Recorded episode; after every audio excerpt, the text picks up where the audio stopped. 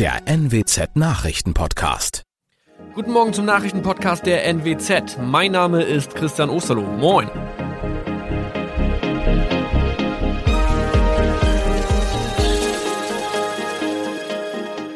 Und das sind unsere regionalen Nachrichten am Morgen. Die Grünen wollen Moorstraße in Oldenburg umbenennen. Viereinhalb Jahre Gefängnis für Falschgoldhandel. Und Landkreis Kloppenburg meldet ersten Omikron-Fall. Der Name Moorstraße könnte laut den Oldenburger Grünen rassistisch aufgefasst werden. Deshalb fordern diese eine Umbenennung. Die Straße wurde allerdings nach Hermann Moor benannt, einem der ersten Siedler in der Gegend. Um Missverständnisse auszuschließen, beantragen die Grünen eine Änderung in Hermann Moor Straße. Dann müssten alle Anwohner ihre neue Adresse in ihren Pässen angleichen. Außerdem müssten Polizei, Feuerwehr, Rettungsdienste und Anbieter von Navigationssystemen informiert werden. Die Stadtverwaltung schlug vor, ein Zusatzschild mit Informationen zur Person Hermann Mohr anzubringen. So könne man alle Irritationen beseitigen. Tobias G. musste wegen dem Verkauf von Falschgold am Mittwoch vor das Landgericht Oldenburg. Nachdem der Schortenser bereits im Mai zu einer Freiheitsstrafe von mehr als drei Jahren in Jever verurteilt wurde, betrieb er seinen Handel auf eBay Kleinanzeigen weiter. Das wog bei der Verhandlung schwer auf. Der 27-Jährige schrieb in die Inseratsüberschrift das Wort plated, was so viel bedeutet wie überzogene und nur vergoldete Ware. Da im weiteren Anzeigentext aber die Rede von einem Reinheitsgrad war und die abgebildeten Goldbarren eine Seriennummer trugen, handelt es sich hierbei um eine Täuschung. Tobias G. wurde zu viereinhalb Jahren Haft verurteilt. Ein weiterer Fall der neuen Omikron-Variante ist am Mittwoch im Nordwesten bekannt geworden. Der Kreis Kloppenburg bestätigt, dass eine Frau bei ihrer Rückreise aus Südafrika am Hamburger Flughafen positiv getestet wurde. Sie befindet sich weiterhin in Hamburg in Quarantäne. Da die Frau im Landkreis Kloppenburg lebt, sei auch das Gesundheitsamt Kloppenburg für diesen Fall zuständig. Zuvor gab es bereits bestätigte Omikron-Fälle in der Wesermarsch und im Kreis Leer. Das waren unsere Nachrichten aus der Region. Weitere aktuelle News aus dem Nordwesten finden Sie wie immer auf NWZ Online. Und Aktuelles aus Deutschland und der Welt hören Sie jetzt von unseren Kollegen aus Berlin. Vielen Dank und schönen guten Morgen. Ich bin Maja Däne und das sind heute unsere Themen aus Deutschland und der Welt. Nach den neuen Bund-Länder-Beschlüssen Handel und Gastronomie klagen über einen Super-GAU. Vorgedrängelt, zahlreiche Corona-Impfungen außer der Reihe und Einreisebeschränkungen. Deutschland will wegen der sich ausbreitenden Virusmutationen die Grenzen zu Tschechien und Tirol kontrollieren. Am Ende dieser Woche sitzen wir also weiterhin im Lockdown und hangeln uns zum nächsten Datum am 7. März. Immerhin sollen ja die Grundschulen und Kitas in Deutschland wenigstens schon ab 22. Februar schrittweise wieder öffnen dürfen. Aber die Kritik an den neuesten Corona-Beschlüssen von Bund und Ländern ist trotzdem ziemlich heftig. Vor allem der Einzelhandel und die Gastronomie sind empört und enttäuscht und sprechen sogar von einem Super-GAU. Meine Kollegin Jasmin Becker hat sich die Kritik am neuen Lockdown mal näher angeschaut. Jasmin, lass uns doch noch mal kurz über Schulen und Kitas reden. Die dürfen ja jetzt wieder öffnen, aber Kritik gibt's trotzdem, oder? Ja, Elternverbände, Schülervertretungen, Gewerkschaften, viele sind verunsichert, denn die Öffnungen der Schulen und Kitas ist nur teilweise an die Inzidenzen geknüpft. Jedes Bundesland entscheidet hier mehr oder weniger für sich. Familienministerin Giffey findet es trotzdem einen ersten Schritt in die richtige Richtung, denn wir sehen Vereinsamung bei den Kindern, wir sehen depressive Verstimmung, wir sehen Bewegungsmangel, Übergewicht, Bildungslücken und Bindungslücken, die entstanden sind. Kanzlerin Merkel findet das nicht so toll. Sie hätte sich lieber einen bundesweiten Plan gewünscht. Sie akzeptiert aber, dass Bildung Ländersache ist. Okay, Schulen und Kitas sind das eine. Kritik kommt aber vor allem vom Einzelhandel und von der Gastronomie. Warum sind die denn so sauer? Weil es keinen richtigen Plan zum Ausstieg aus dem Lockdown gibt, sagt unter anderem der Handelsverband Deutschland. Er beklagt, diesen Plan hätte man den Händlern schon vor Wochen versprochen, aber nichts würde passieren. Gleiches gilt für das Gastgewerbe. Der Deutsche Hotel- und Gaststättenverband ist fassungslos, dass die Branche in dem Beschluss nicht mal erwähnt wird. Aber wichtiger scheint vielen ja eh die eigene Frisur zu sein. Tja, allerdings.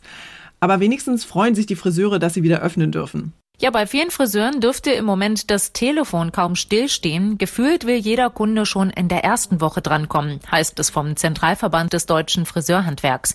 Das Thema Haare war ja von Tag eins der Pandemie ein heiß diskutiertes Thema. Trotzdem, FDP-Chef Lindner meint, viele Menschen haben sich mehr erwartet als einen frischen Haarschnitt. Zum Beispiel ein Strauß Blumen. Die ersten Bundesländer erlauben jetzt auch Blumenläden wieder aufzumachen. Ist ja schließlich bald Valentinstag und Prioritäten müssen offenbar sein. Frische Blumen und ein frischer Haarschnitt, das wär's. Dankeschön, Jasmin. Wir haben es ja gerade gehört, das Thema Haare schneiden scheint ja für uns alle ziemlich wichtig zu sein. Jedenfalls reden wir seit den neuesten Corona-Beschlüssen ganz schön viel über Friseure.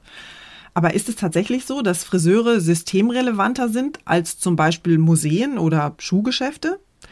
Wir haben unsere stil- und modebewussten Korrespondenten in Russland, Frankreich und Italien mal gefragt, wie wichtig geöffnete Friseursalons in ihren Ländern so sind. Ja, hier in Italien gilt immer noch Brot und Spiele. Die da oben, die wissen, wie das Volk tickt. Die Friseure, die waren nämlich mit die ersten, die öffnen durften im Frühjahr schon.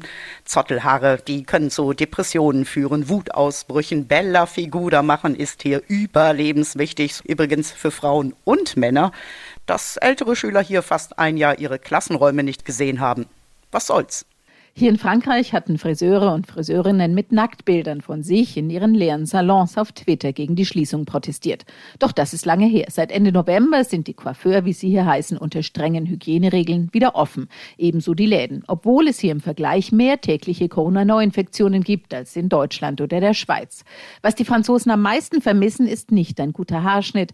Es sind Restaurantbesuche, Kinoabende, Museen und Konzerte. Hier in Russland ist es ja überspitzt gesagt so, dass Frauen töten für ihre Schönheit. Die Friseur- und Schönheitssalons hatten hier schon deutlich vor allen anderen aufgemacht. Da waren Restaurants, Kindergärten und Museen, Fitnessstudios und andere erst später dran. Hier gibt es zwar schon seit Juni keinen Lockdown mehr, aber selbst während der Schließung klebten viele einfach ihre Scheiben ab und arbeiteten schwarz weiter. Politikerinnen und Moderatoren zeigten sich auch in der Zeit des Lockdowns stets perfekt gestylt im Fernsehen. Die Corona-Impfungen gehen ja weiterhin eher schleppend voran. Noch immer sind nicht alle über 80-Jährigen geimpft und die stehen ja auf der Dringlichkeitsliste ganz oben.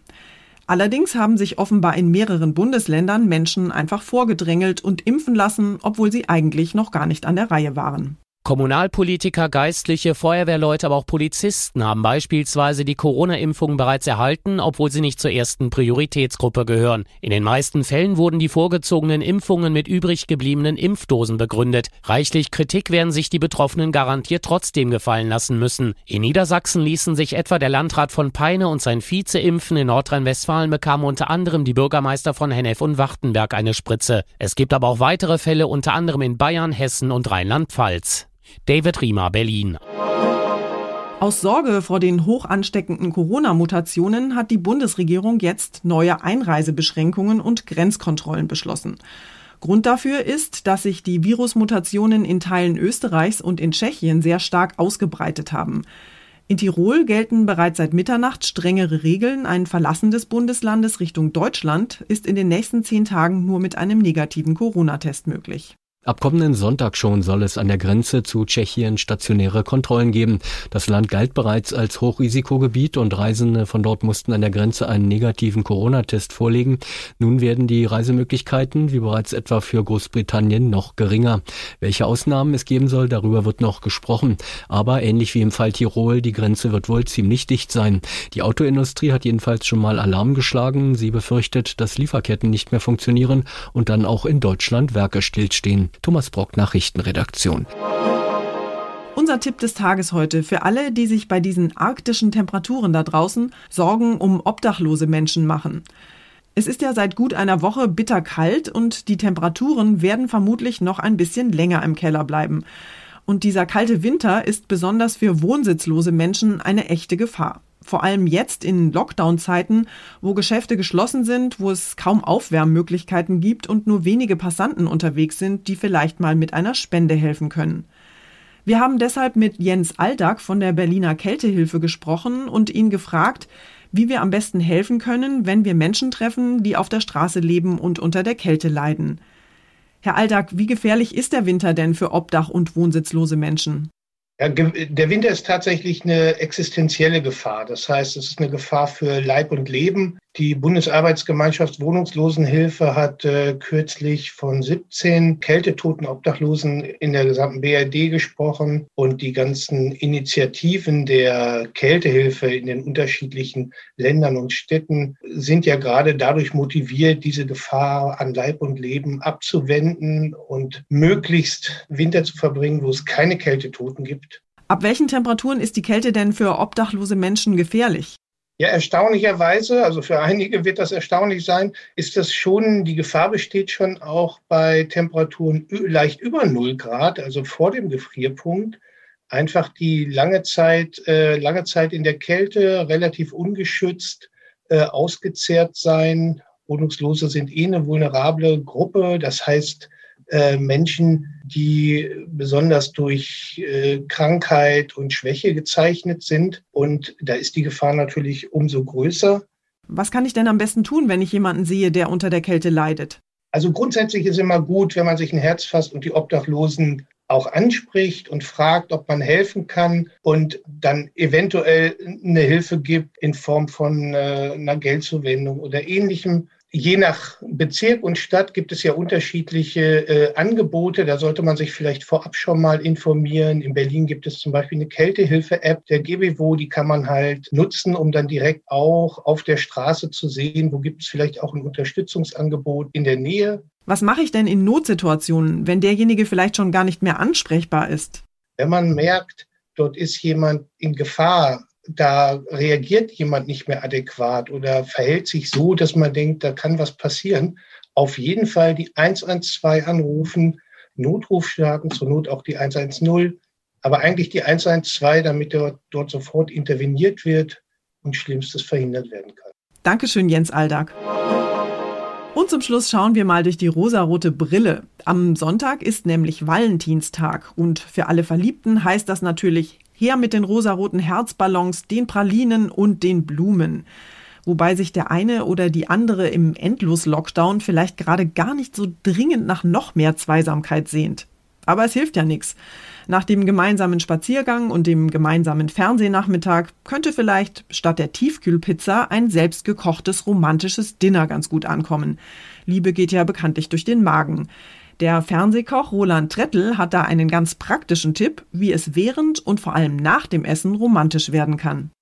Vielleicht eines der wichtigsten Dinge ist, dass man Sachen zubereitet, wo im Nachhinein die Küche nicht ausschaut wie Sau, dass man einfach vielleicht geschmorte Gerichte macht, ja, dass die Küche im Vorfeld schon einfach wieder sauber ist und dass man nach dem Essen sich anderen Dingen widmen kann als dem Küche aufräumen. Das war's von mir für heute. Ich bin Maja Däne und wünsche Ihnen ein schönes Wochenende. Tschüss und bis Montag.